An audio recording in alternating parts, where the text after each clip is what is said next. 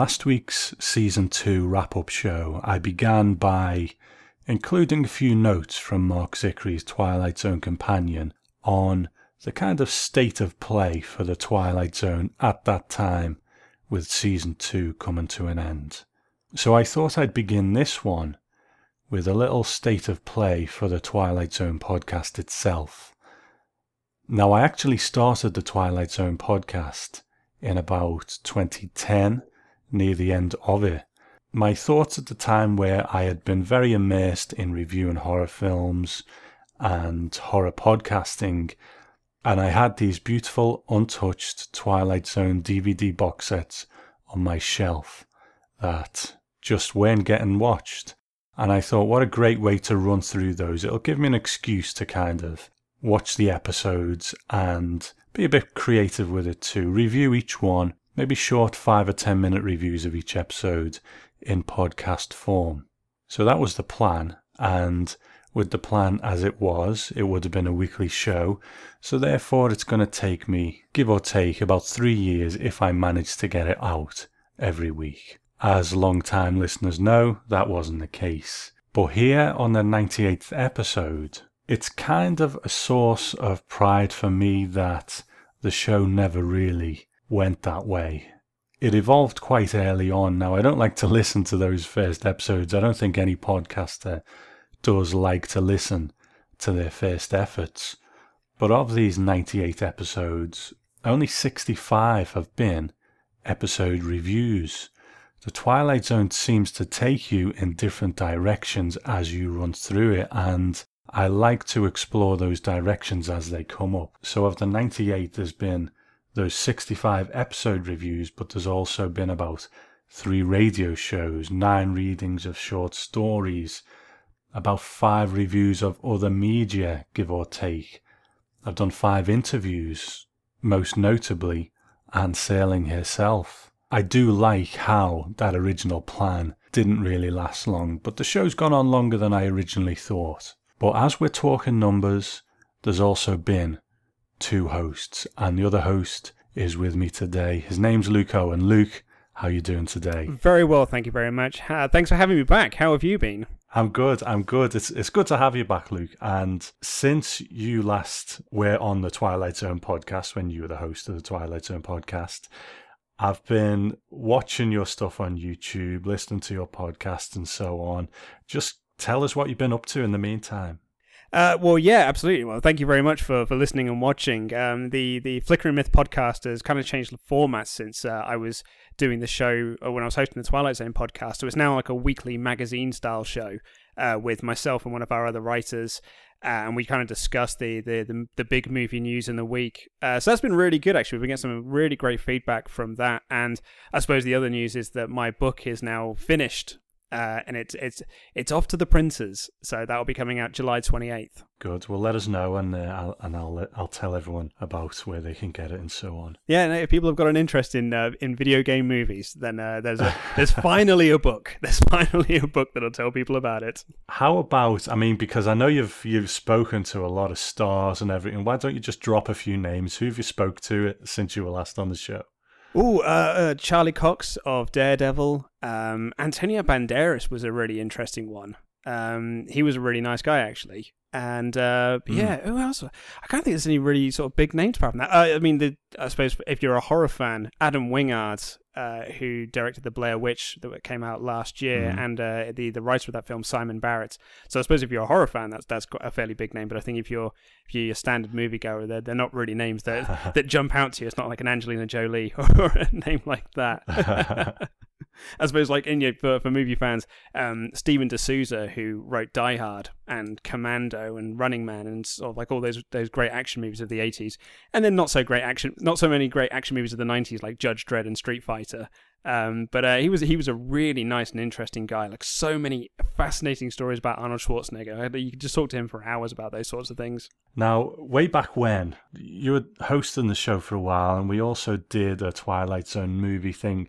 But it's been so long since I've listened to it, I can't remember whether we actually spoke about this. Now, listeners will have heard last time we had some listeners on the show, and I thought it'd be nice to carry on the tradition that we had at the end of season one, where me and you get together as the hosts of the show and uh, talk about the season that has just been.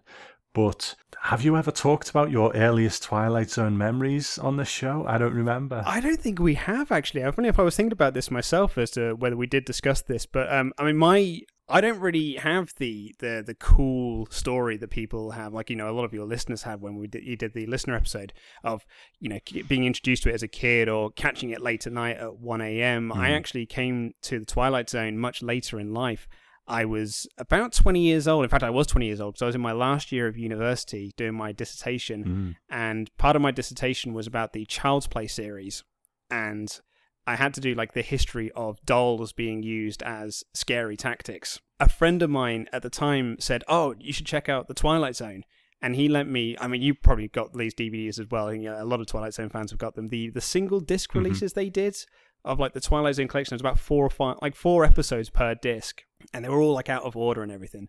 Which I suppose is fine because it's an it's an anthology show, so it doesn't matter too much. But it was just before they did the the, the full season box sets, and he lent me the Dummy, which I believe is a season three episode, and talk. Is it Living Doll? The uh, the season five episode with with Talky Tina. I really liked the dummy. I thought it was a, a really, really great uh, episode. But I loved Living Doll. I thought that episode was absolutely brilliant and I was kind of I got a little bit hooked, and I thought this this is fantastic. This show's amazing. Like you know, Twilight Zones, it's a everyone knows like do do do do do do do do, but I don't think many people know sort of like where that comes from or, or what it means. but, um, and, and I, I, was over at his house, and he had the um the sideshow collectibles they did, the twelve inch Twilight Zone figures, and I think I'm pretty sure one of them was a Kanamit uh, but I definitely know that two of them were the the pig people and uh, the gremlin from Nightmare at Twenty Thousand Feet. And he showed me Nightmare at Twenty Thousand Feet, and I from that that day forward, I was like, "This show's fantastic. I've got to see. Uh, I've got to check out as much of this as possible." And uh, and then I became a bit of an, an obsessive with it, and it was it was just at the right time as well because that's when they released the the season box sets. So when I graduated university, I just bought all of those, and while I was unemployed, just just plowed through the, the whole thing. Just sort of like did it had a bit of my, had a bit of a sci-fi marathon on my own, uh, and watched all five seasons virtually back to back. Well, I mean, my my earliest Twilight Zone memories are well documented, so I won't go over them again. But um, let, let's dig into season two because. when we started on season two, you of course started it for us, and uh, then I, I took over partway through. So, mm-hmm. you know, neither of us like to focus on the negative of the Twilight Zone, but I remember reviewing the discs and I, I think I kind of thought that some of the lows of season two were, were maybe a bit lower than the lows of season one. But yeah, what's your least favorite episode of season two, and your general kind of thoughts about that? I think you know the the, the, the least popular ones, at least you know my personal opinion, were actually along the lines of the listeners you had on on last time. You know, it's mm. it's your obvious ones of Mister Dingle the Strong, which is it's, it's comedy in the Twilight Zone is never great. And mm-hmm. I, I think Mr. Dingle, especially because it, it feels very goofy um, yeah. and it's it almost feels like it's the sort of the, the part of the Twilight Zone that's very easy to poke fun of, you know. Mm. And it's um, and so I'm I'm not keen on that one. The whole truth is a very bad episode. It was, it was oh. funny. I was I was I was re-listening to your your review of that episode, and it is very much just like I've got nothing to say about this episode because it's just, it's not very good. Um, and I think the the one that sticks out in my mind is uh, a thing about machines Mm. But th- that really sticks in my mind because the, the, the chaps over at the Twilight Pone um, just made me. Uh, as soon as they said it, I never put the two together, but it is very much like uh, Garth Marenghi's Dark Place. And as, as soon as they said that, the episode took a whole new life on for me. So while it's not a great episode, I can at least uh, look at it from a, a Garth Marenghi standpoint and get some sort of kick out of it. Well, good. Uh, well, I'm glad you do because I, uh, you know, it's funny because awful as um, the whole truth is, a thing about machines has just always rubbed me up the wrong way, you know, because it, you know the guy at the center of it, he was in the Sound of Music and everything, and it's on film, so it it, sh- it should have a couple of things going for it, but it, it just it's the whole premise for for me. It's yeah. like at that time, I mean, you could possibly do it now and it be a bit more relevant and a bit more meaningful because there's some things you you just can't do anymore like without computers or something i mean try and go to your local bank now and half of them have closed down because mm. people use the internet that kind of thing so i think now maybe you could do something with it but then he was making these various very obvious choices to have an electric razor. Well, if you don't like an electric razor, just just wet shave, you know that kind yeah. of thing. So it just made absolutely no sense to me. There's another one that does crop into mind. There's a couple actually. I'm not, I'm not overly keen on static, although I kind of like the, the, the the message that it has, and I kind of like some mm. of its themes it's I don't know whether it's just the the look of the episode or you know it was one of the ones that was, was shot on video, but I just find it a bit sort of mundane and a bit sort of something or nothing. But yeah. the other one that sticks in mind is actually one of the episodes that I, I did cover in season two, which is Man in the Bottle. Okay. And again, it's it only really resonates because I think the episode is fine, but it's the it's the moment when he's Hitler at the ends, and it's almost like the, the Rod just thought, I don't think people are going to get this, so he has like the guy to say all the lines of dialogue. It's like, it's 1945, I'm in a bunker, it's the end of the war, I'm Hitler, and it's like I think it's it's a little on the nose. Let's put the negative to one side then. How about an episode that you think maybe because people talk about certain Twilight Zone episodes a lot, and some great stuff doesn't maybe get as much sort of uh, uh, attention as the, those big ones, but any underrated ones for you in season two? There is an episode that I absolutely love, and it, it's an episode that I feel like it it it doesn't get talked about enough, which is the silence. And mm. I I loved your review of that episode because I think you absolutely you nailed it perfectly, and I was really glad that you really enjoyed it as well, mm. because it feels like it should be almost a classic of the Twilight Zone, but it's one that never gets mentioned that much because yeah. it has it has all the beautiful setup that you would think of a Twilight Zone episode. Apart from like it, there's no science fiction elements to it or no supernatural elements, but it's got a really simple setup. It's self-contained and it's got a really great twist at the end. It's got that classic Twilight Zone twist, uh-huh. and yet it never seems to really get meant like talked about a lot. I, I absolutely adore it. I think it's it's a real highlight of season two for me. But um, I think my pick for the kind of underrated one is going to be the Odyssey of Flight 33, and mm. the the reason is, I, you know, I, I watched it and I was enjoying it, and I could I could see what Rod Serling was going for. You know, all those great, well, not great, but tragic, really, yeah. aviation stories where you know planes go missing, or and you that mystery of what went wrong, and he's like, well, here, you know, add that Twilight Zone element of fantasy into it, and here's what went wrong, you know, and all the, the all that imagination that you have about all kinds of stuff is here in that show, but and that's great, but then it just ends and yeah. some people might find that uh, frustrating, but I thought it was just a stroke of brilliance because it's like they turn into that sort of mythic thing at that point. You know, that that plane that you could see in the sky that disappears or or something along those lines and it just really because like I said I don't watch ahead in the show so a lot of these I haven't seen for years and it really just smacked me in the face, you know. Yeah, I've got to agree. I absolutely love the ending of that episode, and it's funny you said like you know Rod clearly loved the idea of these these aviation stories, these terrible aviation stories where planes go missing, because it's one of a few in the Twilight Zone. Because the the first episode of season two is you know more or less about a plane that goes missing, oh, yeah, and what true. happened to that plane. And I think there's one in, in season three as well about a guy investigating where the plane's gone. Mm. And so I think, but I, I do think the Odyssey of Flight 33 is the best of those missing plane stories. And it is a really, really great episode. And it, for me, the kicker is that ending. I just think that ending's absolutely fantastic. Okay, well, I guess the big one then is what's your favorite episode of season two? And you can, you know, you can choose a couple if it's difficult because there are some great ones in there. Yeah, there are some really heavy hitters in mm. season two. Like I, mean, you know, there's, there's some other stuff ones that you know I, I, could have said for the ones that don't get enough, you know, that don't get enough notifications. Things like you know, uh, uh, a Shadow Play is a fantastic episode. That's a really great episode. Will the Martian Real Uh-huh. Stand Up for all of it, for all of its goofiness in the title is a really really good episode. Mhm. Um, but for me, and I, you know, you and I have been talking about the Twilight Zone for a number of years now, and I think that you know my love of Eye of the Beholder, Oh yeah. and it, it's the episode I've always said is one of my all-time favorites, and it is. I, every time I watch it, I pick up something new out of it, and I absolutely, I, it's you know quite telegraphed what the, the the twist is, and I think if you showed it to someone now, the a more cynical 20th century, 21st century eye would be Mm. able to say like, oh well, clearly, you know, they're, they're whatever, they're aliens or, or whatever before the, the reveal even comes in. You can probably pick that up in the first five minutes. Mm. But I just think the way that it's shot and the way that it's lit and the way that it the story carries itself, I just think is absolutely fantastic. And Yeah. you know, I love I love the central performances, even though you know it's all done through voiceover. I just I just find it very very engaging and very thrilling. There's no better sort of um, illustration of how they got it right than when you look at the the remake of it. Have you seen that? Oh god, the the the 2000 one when uh, when Forest Whitaker was hosting. Yeah. The makeup in that episode is hilariously bad. it's a real stinker.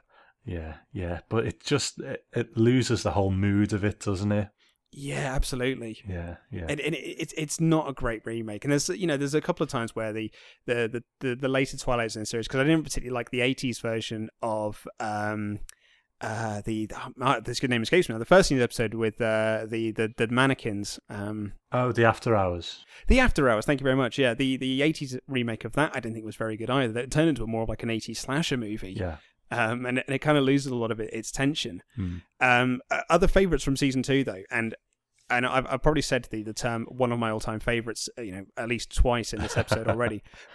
But for me, and this probably is my my favorite episode of the Twilight Zone, without a shadow of a doubt, is Nick of Time, Oh wow. which I just think is, I I love the episode and I love the way that it's structured. There's there's some there's certain like directorial elements in there that I absolutely love. Like when they're first at the diner, they're sat next to each other, and then the second time they come back, they're opposite each other, just to show that that separation that that this machine is dividing, Hmm. like dividing between them. And it's it's even it's again, it's not an episode of of supernatural or science fiction. It's you know just about or, or you know is it you know is the is the machine really telling them the truth? Is it really predicting the future, or is it just them reading more into the cards than what are actually there? And I really love that element about it. But for me, again, it's that kick. The kicker for it is the the f- the final moment of the episode when they decide to leave, and as they're leaving, another couple walks in, Yeah. all dishevelled, and just sit down with their giant pile of pennies and just putting them in and say, "Can we leave today?" And just mm. they don't even read the card, just like and just hang their heads like, "Oh, can we leave tomorrow?" and it, I lo- I love that. And Rod's closing narration of just like how you choose to, you know, how you choose to leave, leave your life. Will you have people tell you what to do, Uh-huh. or you know, will you choose to choose to live your life the way that you want to do? I I just think it's a great episode, not and especially of the two Shatner episodes, it, it's definitely my favorite one. You know, it, it. A few people have said that now, haven't they? I think a couple of the listeners on the last show said Yeah, it. yeah, yeah. And I, I think I'd be inclined to agree because you know everyone loves Nightmare at twenty thousand feet, but there's a subtlety to this. It's it's unique. You know, uh, what other story is like this? You know what I mean? People getting Yeah. stuck in a town, but there's absolutely nothing tangible holding them there. No, no. You know, it, it is definitely a, a real classic. So I'm glad you picked that one out. Other two that I did want to quickly mention, uh, The Invaders, just because I think it's uh, as a, a silent Mm. movie, it's uh, it's it's very enjoyable and very good. But the other one, and it's it's an episode that I it's a lot of people do not think it's a great episode, and I can see why. But I kind of really love the Rip Van Wil- uh, Winkle caper. okay. I don't know, like I, I it's goofy and all, as all hell, especially the ending with the the future car, Yeah. and uh, you know, like it, it's gold, it thinks it's worth something. The dialogue's very hokey, but I kind of I love its its 1960s aesthetic of what the future holds. yeah. Um, and I think it's kind of got that sort of classic cinema. Plus, it's got the, uh, you know, uh, your your favorite Twilight Zone movie, the Planet of the Apes. It's got the uh, Mm. a moment that Rod recycled uh, in in that Yeah. movie with the, the the cracked case. I just, I just really like that episode. But I'm I'm very keen to hear what your favorite episodes are of of season two. The strange thing is, it, it kind of surprised me as to what it actually was. because I remember getting to a point in season two, and I did say it on the show, where I thought, are there any heavy hitters left after this? It might have been when I got to the invaders. To my great delight, there was loads of heavy hitters left, you know. yeah. and the one that I I think is my favorite of season two is Shadow Play. And oh, it's a great episode. y- you know, it's a Charles Beaumont episode, but it inhabits that place in the Twilight Zone for me that is just you know, I love the morality of the Twilight Zone, you know, the lessons and so on, the, the judgment that people receive. But I also love when the sha- when the Twilight Zone just does something that we just don't understand, and Yeah. it, only the Twilight Zone can do it in a particular way. And I think Shadow Play is one of the best examples of that. It's like this is where the Twilight Zone exists, and you can view it as it looks like he's trapped in an eternal dream, but the it's quite clever in that he isn't. He does wake up. Mm. He he says, "I wake up screaming every night." But then at the beginning of the episode, you see the the darkness sort of go away, and he's sort of sat there in a bit of a daze, and then he kind of realizes where he is, and it's just like he's fallen asleep, and now he's starting to dream, and then and that's when the darkness sort of goes away, and I just think it is so beautifully done Mm. and you know it uses a roast as a cliffhanger as well which yeah. is pretty great as well It's it is a really really great episode for for all the reasons you've said. Then I love the way that it's shot, and I love the the the, the reveal at the end, the kind of where everything starts again. mm-hmm.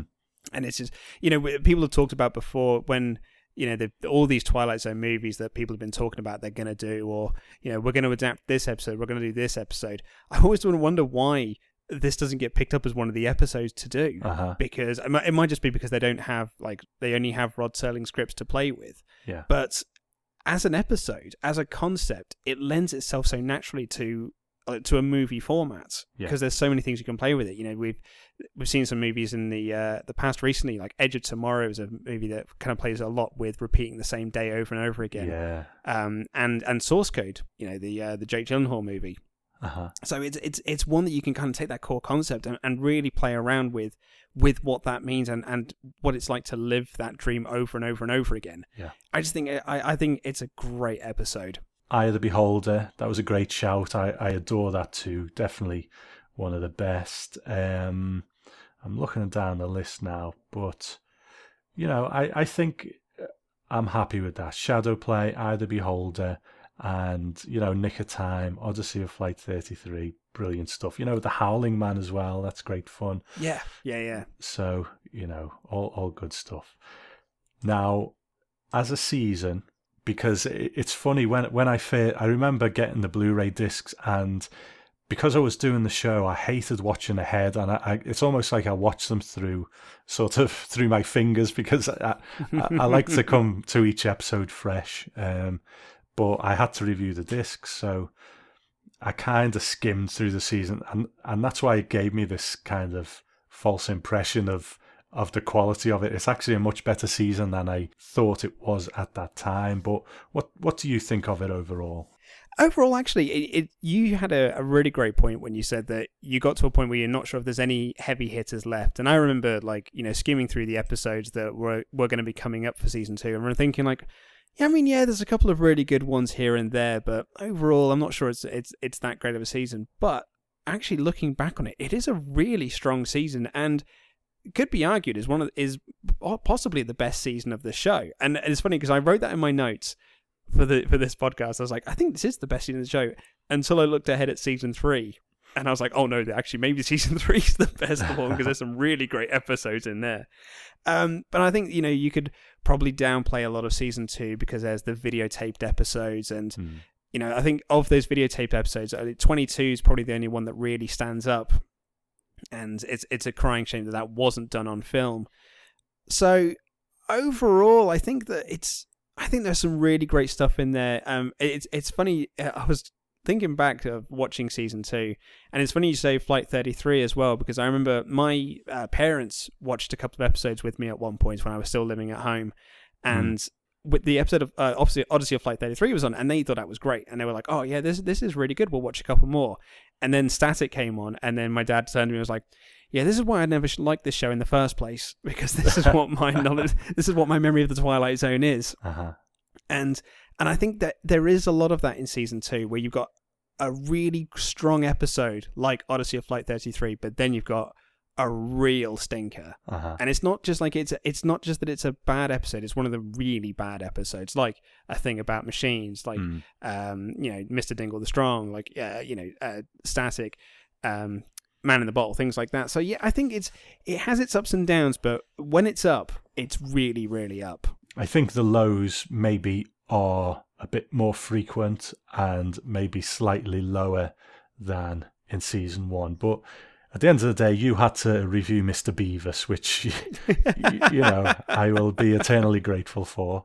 Um, but um, you're right. You know, you, you you'd have a great, a decent run in season two, and then a thing about machines had come up, followed by the Howling Man. You know, so it's. But even those mid-level episodes are, are really good stuff. You know, the trouble with Templeton. You know, Dust, which sort of was such a revelation to me when I found out exactly what was behind it.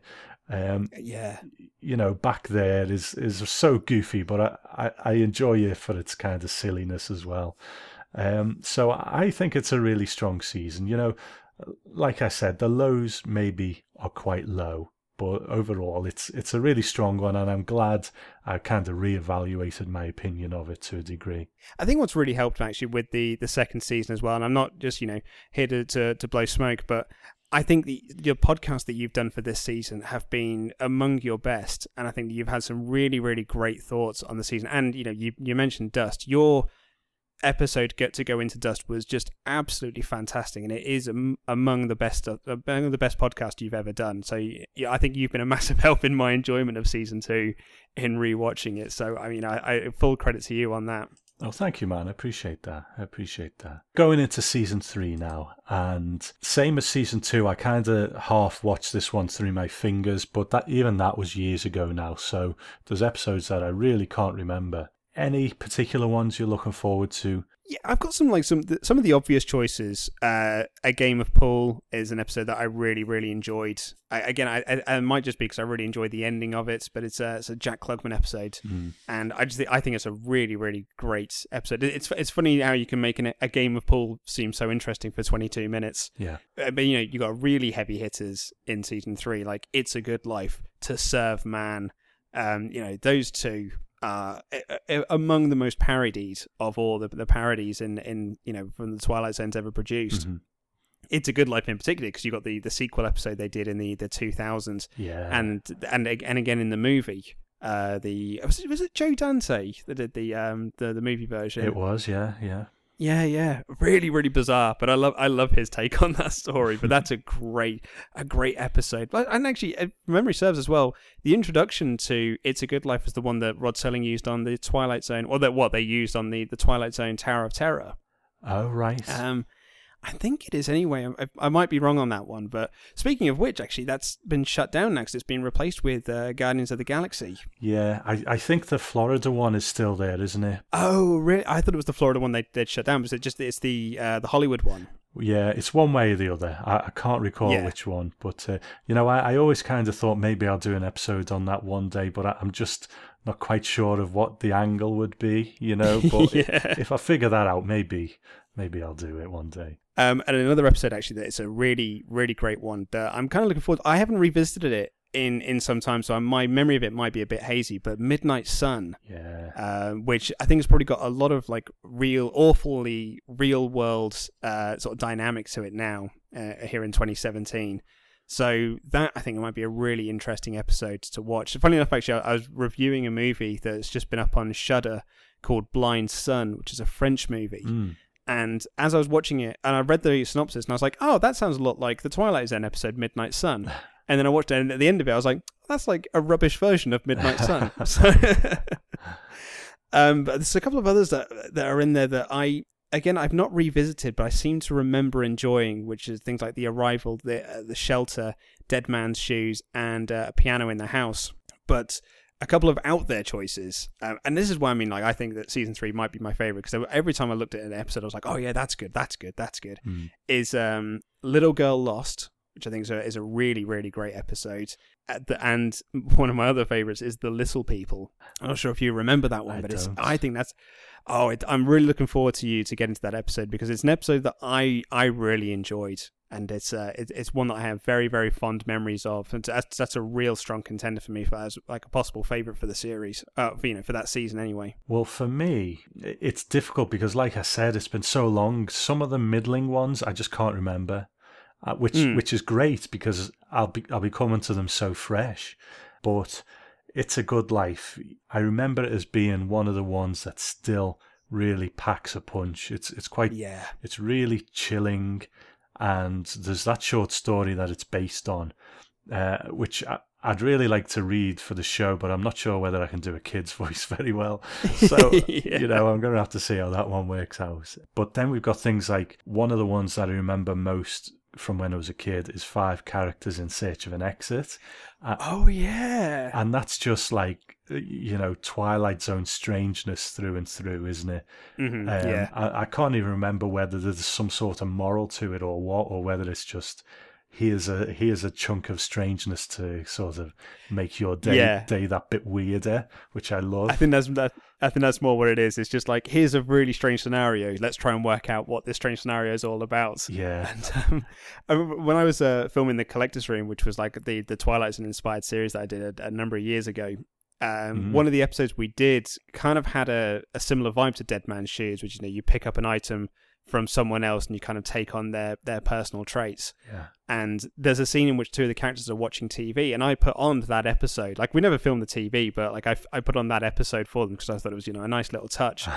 Um, but because it took us ages to film the scene, the DVD kept playing on, and it got to a point where they were watching Five Characters in Search of an Exit, and the lead actor looked at me and was like, "What is this show? Like, what am I watching here?" Brilliant. I was like, "I'll lend it to you. It's brilliant. You'll love it." I'm looking forward to Ray Bradbury's episode because I can't remember it. Whether it's, I can't really remember it at all. I sing the body electric, so Hmm. it's going to be interesting, you know, having Ray Bradbury in the Twilight Zone, see how that works Yeah. out. But there's one episode I'm not going to mention the name of it now that I am absolutely dreading getting to. you might be able to guess it. I don't know, but I, I just, I don't know how I'm going to approach this one. It's going to be a bit of a nightmare. Oh, I think I know which one you mean now as well. Um, yeah. We'll talk. We'll talk that later on. But go on. and I was going to say because I think that the Twilight Pone had the exact same issue Yeah, of how to approach that episode. it's it's not going to be easy. It's not. You, at least they No. have they have the luxury of being funny, and they can just you know. Whereas the, the Twilight Zone podcast is generally quite serious, but it's like, what am I going to do with this one? But we'll get there. We'll get when we did a show together where we spoke about Twilight Zone the movie, I, I think we sort of spoke around this subject of, of what we would want a new Twilight Zone to be, kind of thing. And you know, we we hear bits, it comes, it goes away, it comes, it goes away again. So you know, they just don't seem to be able to nail it, or they haven't got the right person with the right vision to do it. I mean, what are your thoughts now? Maybe it's changed since then. I don't know about can the Twilight Zone exist without Rod Serling? It's funny because like all these people keep as you said like it comes and it goes it comes and it goes and it feels like these production companies are just picking up the twilight zone because the rights are available Hmm. but they actually have no intentions of doing anything with those rights at that time so you know they might just be like oh that's available brilliant we'll pick that up and we'll just keep hold of it until the time is right for me to now approach that and, and, and come up with something Uh-huh. and I suppose as as fans of the Twilight Zone, that's very frustrating because I think there really is a place in in today's society for a new Twilight Zone, and I think you can do that without Rod Serling. If anything, uh, Charlie Brooker's Black Mirror Uh-huh. has shown us that there are enough really good writers out there.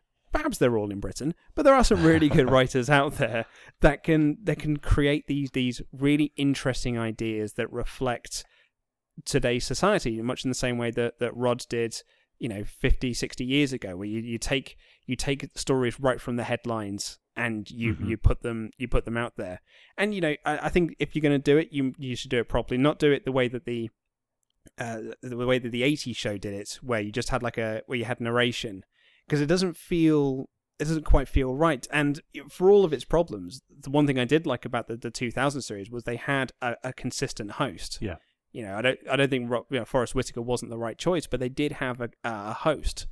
And I think that's needed. And it's funny, I was watching, um, I'm not sure if you've checked out on Netflix yet, the new uh, series of unfortunate events. I was thinking exactly the same thing. but Patrick Warburton is he is doing Rod Serling Hmm. through and through. Like his performance is basically Rod Serling, and so I think if you have a host like that that's not doing a Rod impression, but is capturing the the the essence of what Rod brought to the show in in his hosting duties. Yeah. I think in, in you you put something like that on a Netflix or an Amazon Prime where you don't have network restrictions. I and I think you're you're on for a real winner, an absolute winner. I agree. I, I think it can be done. The the guy who I wish would do it is um who's the guy who done Hannibal? And I think he's now doing the Star Trek uh, show. Yeah, Bryan Fu- Bryan Fuller. Yeah, he seems to have a good handle on, you know, he, he's got a take. He comes to something and he's got a take. He doesn't just come and direct stuff or run stuff, whatever he does. He's always got a particular view on how it should be done. And I think that's what it needs someone with a, a take. And, Yeah, you know, you're absolutely right. There needs to be. I don't think they should do it literally, but it's almost like the new host is it's almost like the doctor you know regenerates into a new Mhm. doctor and i don't think they should have you know a regeneration scene but it, the twilight zone should always have a host you know yes. someone who takes over and you know forest whitaker i understand what they tried you know he was more casual and maybe more in fitting with the times whereas rod was very 50s dapper the host needs to have that dapperness about them you know so Yeah.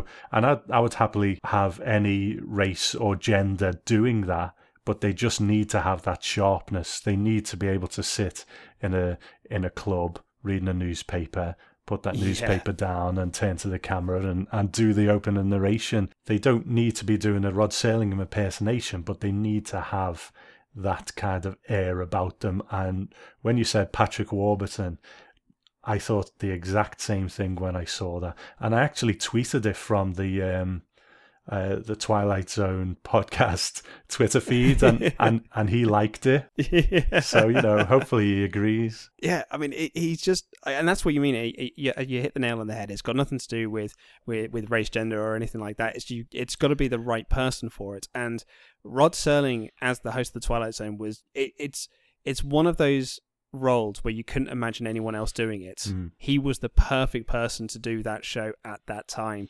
It's the same like you know uh, Hugh Jackman's currently uh, hanging up the claws to play Wolverine hmm and I, I was writing about how it wasn't very nearly wasn't Hugh Jackman. It was meant to be Dougray Scott, and uh, Yeah. Hugh Jackman wasn't cast as Wolverine until like three weeks into production. But now you look back on that and you're like, I can't imagine anyone else playing Wolverine in Mhm. those X Men movies apart from Hugh Jackman because it just needs to be that right person at the right time, Yeah. and that's what a new Twilight Zone needs. It needs a host that is that is right for it. It's not just someone who's who's hot and fresh or is under contract with whatever studio has it. It's got to be the right person for the job. Yeah. And you know, the Twilight Zone can it, it can.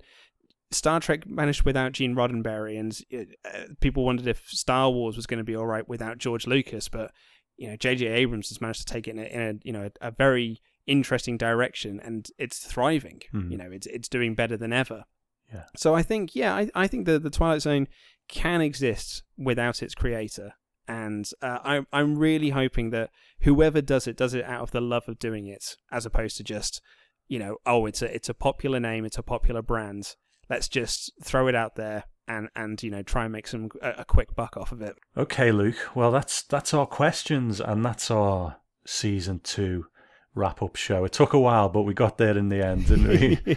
Um, I, I, I didn't help in that. I, I I'm I'm guilty for slowing us down. not as guilty as me, but um, you know, at, at the end of the day, I, I think I've always wanted to kind of say this publicly, but you know, you took the show over when I, I can't, I just couldn't do it anymore. And I think had you not done that, there's a very real chance that I, I might have put it down and never returned to it again. And we wouldn't be where we are now enjoying doing this. So, you know, I want to thank you for kind of saving the show in a way and keeping it going. And, you know, I'm, I am glad I came back, but I'm glad that you did that section and, and kept the seat warm because otherwise we, we probably wouldn't be here. So, you know, we owe you a debt of gratitude. Well, thank you very much. That, that really means a lot. And, you know, I, I, I really enjoyed my time uh, on the Twilight Zone podcast. And as I said in an email to you, that I, I, I wish I'd made more of it uh, and wish I'd because there's some episodes I really wish I could have gotten to. Mm. But I'm glad I could keep the scene warm for you. But it's it's good to have you back uh, behind the microphone where you where you belong.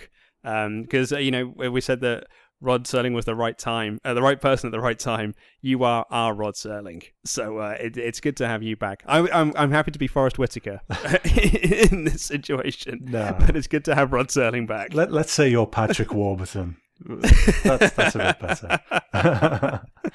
that's a bit better. Okay. Well, um, I don't know how long it's going to take for me to get through season three, but I hope you'll come back and we'll do this again at the end of it. I'll be more than happy to do so. Absolutely more than happy to do so.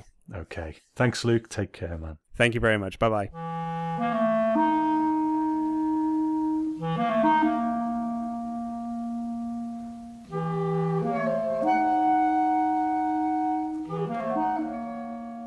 Long-time friends of the show, Andrew Schneider, has sent me an email now. Andrew's actually a professional broadcaster, and I'm always quite flattered when someone who does this professionally listens to my little show. So thank you. And he says, Dear Tom, congratulations on reaching the end of season two, another milestone for the podcast. I've been tempted to write in several times over the past couple of months. Shadowplay and Will the Real Martian Please Stand Up are episodes I never get tired of watching and I really enjoyed your analysis of them. I also greatly appreciated your running Rod Serling's UCLA speech from November 1966. Serling addressed issues that are, if anything, even more pressing in America's current political landscape than they were 50 years ago, and I was delighted to hear his perspective. In the end, I decided to hold off because I knew The Obsolete Man was coming up soon. As I've mentioned before, this is my favourite episode of The Twilight Zone, and I wanted to hear what you made of it. You said more than once during the podcast that you don't have the academic background to draw on analysis of some of the Obsolete Man's literary forerunners. I don't think you give yourself enough credit here. You went straight to the most relevant sections of 1984 to pass the ideology of Serling's nameless state and the monumental challenges any individual faces in trying to remain an individual. You drew on Kafka's The Trial, which should have occurred to me, but did not. The only other literary work that I might have included that you didn't was Fahrenheit 451, Ray Bradbury's masterpiece about a world where books are illegal and are burned on discovery. The central character, Guy Montag, is a fireman whose job, rather than to put out fires, is to burn books. He finally begins to change his views of his job and the regime he serves when he hides and then reads a book found in one of the houses he is assigned to burn. It's the Bible. Serling knew Bradbury well. It would not surprise me if Serling's use of the Bible in The Obsolete Man was a tip of the hat to Bradbury. One of the things that strikes me is that Meredith's character, Romney Wordsworth, is the only person in this episode that's given the dignity of a name. Fritz Weaver is simply the Chancellor, Joseph Elic, his assistant and the man who takes his place at the end of the story, is listed in IMDb as subaltern. Even the all powerful totalitarian society that Weaver and Elic represent is simply the state. Even Orwell doesn't go this far. He doesn't name the party that rules the society in 1984, but the state has a name, Oceania, and an ideology, Ingsoc. It's curious that a society that has gone to such lengths to stamp out individualism would allow Wordsworth to keep his name and not, for example, assign him a number and insist he answer it. That's a question Patrick McGoohan would, of course, tackle a few years later in his own TV series, The Prisoner. I can only wonder whether McGoohan had seen this episode and drawn any inspiration from it. You know, it's funny you should say that, Andrew. I've always wondered what Rod Serling thought of The Prisoner if he ever saw it. I would love to have heard his thoughts on that because it's one of my favourite shows. So Andrew goes on to say, I watched The Obsolete Man again a few days before you posted the podcast. It occurred to me after watching it that as much as I've always enjoyed Burgess Meredith's performances, I wasn't terribly familiar with his work prior to The Twilight Zone. He had starred as George in the 1939 film version of John Steinbeck's Of Mice and Men. He'd played war correspondent Ernie Pyle in 1945's Story of G.I. Joe. After that, I knew nothing of his work until he appeared in Time Enough at Last in Twilight Zone's first season. A bit of digging revealed that Meredith was all too familiar with the issues at stake in The Obsolete Man. In 1947, the House Un American Activities Committee subpoenaed a group of screenwriters over alleged communist ties. These were the famous Hollywood Ten, whose story was recently dramatized in the 2015 film Trumbo, those screenwriters who refused to testify were sent to jail for contempt of Congress. Meredith spoke out protesting that the action was unconstitutional. His reward was that his name was included in a pamphlet called Red Channels, which listed people in the entertainment industry alleged to be communist sympathizers. The result is that he was blacklisted from working in movies for more than a decade. Many of the actors, writers, and others who found themselves listed in red channels were effectively barred from any work in the US entertainment industry for a decade or more. Meredith got off comparatively lightly. He was able to work openly in television throughout the 1950s, but I can only imagine how the network censors would have reacted if Rod Serling had tried to cast Burgess Meredith in The Obsolete Man before he'd already appeared in time enough at last and Mr. Dingle the Strong. The backlash might have been even stronger if they'd tried to cast a Jewish actor such as Joseph Schildkraut. In any case, I think I have a better understanding now why Meredith delivered a powerful performance in this episode. He was, more than any of his other appearances on the show, drawing from his own experiences. He would have two more opportunities to do so. Meredith's first movie role after the blacklist crumbled was in the 1962 film Advise and Consent, in which he plays a former communist testifying against his alleged party contact, played by Henry Fonda, who has been nominated to become US Secretary of State. Then, in 1977, fresh off his appearance as Mickey in Rocky, Meredith appeared in Tail Gunner Joe a TV movie about Senator Joe McCarthy. He played Joseph Welch, Chief Counsel for the US Army during the Army McCarthy hearings, which served as inspiration for The Obsolete Man. There's not much that I can say about Weaver's performance that you didn't say yourself, save that this wasn't his last brush with the themes of totalitarianism and McCarthyism either. He went on to play Dr. Joseph Weiss in the 1978 miniseries Holocaust, and Senator Everett Dirksen, one of Joseph McCarthy's closest allies, in the 1992 TV movie Citizen Cohn. The one other actor who has any significant screen time, Joseph Elic, is still with us as of this writing and just a few weeks from his 96th birthday. He has one other Twilight Zone appearance coming up, a minor role in season 3's One More Pallbearer. Probably his best known screen role is that of Bancini in One Flew Over the Cuckoo's Nest. Keep up the fantastic work and let me know if you ever get back to Texas. All the best, Andrew. I certainly will, Andrew, and I'll get the first round in when I do. But thank you for your email and some uh, some fascinating facts there as well from the obsolete man. So that is season two, well and truly examined, reviewed, enjoyed, and now closed. And we'll look ahead to season three. But before we get there, I just want to say a few thank yous to people. Obviously, thank you to Luke for joining me today, but I also want to thank the artist Dark Ink One, who made the Twilight Zone podcast website. He's made most of the websites that we've been on over the years when I change my mind every couple of years, but that's not going to happen again. We'll stick with this one. But he's the one who makes my stuff look good and professional and puts up with me changing my mind on a whim and always puts out really professional artwork that makes me look good. So he's the unsung hero of the Twilight Zone podcast, and I want to say thank you to him. I also want to say thank you to Brandy Jacola. I should have been more explicit with it when she joined me on the show last time because at the drop of a hat, if I say, Brandy, will you do a little voice work for me? I need a, a female voice for the show for something. She will do it, and she's always done it with such enthusiasm and love for the show.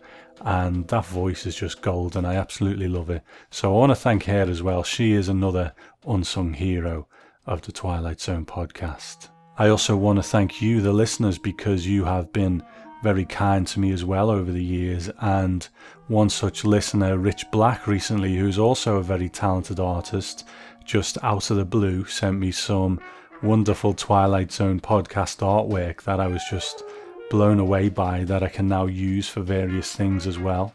So I want to thank him because, uh, you know, it was just such a lovely gesture. I didn't ask for it. He just sent it me and it was like, wow, what a generous thing to do to spend your time doing that. So thank you.